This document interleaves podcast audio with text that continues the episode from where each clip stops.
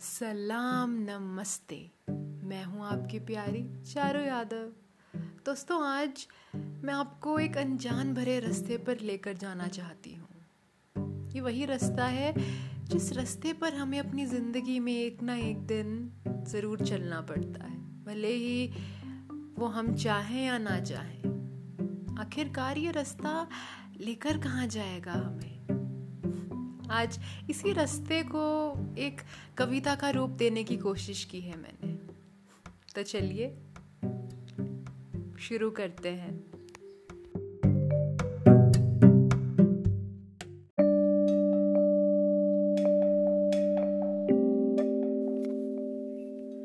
दौड़ी भागी मैं आई हूँ यहाँ, जहाँ अनजान गलियों का नाम था गुमशुदा। जहाँ रुकना, बैठना, थकना था मना। ऊँची एक चट्टान तक पहुँचना सिर्फ़ यही था लोगों का सपना यहाँ, क्योंकि ये थी सपनों को पाने की प्रतियोगिता, जिसकी शुरुआत होना जैसे शुरुआत हमारे अंत का था। सोचे समझे बिना भागते रहना, दिल पे पत्थर दे के लोगों की बातें सुनते रहना। खुद के सपनों का गला घूंट के अपनों के लिए जीते रहना। सिर्फ़ यही था नियम यहाँ। सिर्फ़ यही था जीना यहाँ। जैसे जैसे सफ़र चलता गया वैसे वैसे अंधेरा बढ़ता गया। फिर तकरार हुई डर से, जो हर मोड़ पर था खड़ा। कब तक ताकती राह सूरज का। अंदर था भरा आग का दरिया, जो इन अंधेरों को काट कर डर को बांट कर किताबी पलकों में धूल बन है चुपते रहते। जिद्दी पागल ये सपने कहा चैन से हैं जीने देते? लोगों के तानों की आंधी से भरा था ये सफ़र। जहाँ लोग क्या कहेंगे?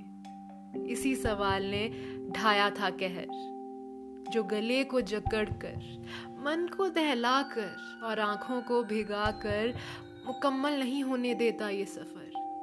पर मुश्किल इस वक्त ने पास बुलाकर गले से लगाकर, धीमे से कहा कानों में फुसफुसाकर कि हिम्मत का घूंट पीकर, विश्वास की चादर ओढ़कर, सपनों का चश्मा पहनकर तय हो जाएगा।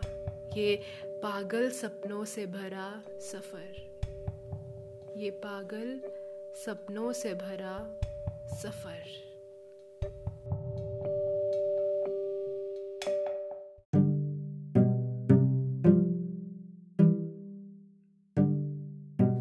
दोस्तों, अगर इस जानी मानी ज़िंदगी में कुछ अनजान रास्ते ना हो, जो अंधेरों से भरे और कांटों से भरे ना हो तो उन सबको पार करते हुए हम मज़बूत कैसे बन पाएँगे?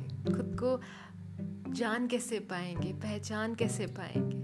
कई बार इन रस्तों पर चलना हमारे लिए ज़रूरी होता है, ताकि हम खुद को पहचान पाए और अपनी ज़िंदगी को पूरी तरीके से जी पाए। ज़िंदगी का असली मज़ा इन अनजान रस्तों से ही होकर गुजरता है। ये थी आज की कविता, अनजान रास्ता। मैं मिलूँगी आपसे अगले संडे तब तक के लिए सुनते रहिए unfiltered poetry and stories with Charu Yadav. Till then goodbye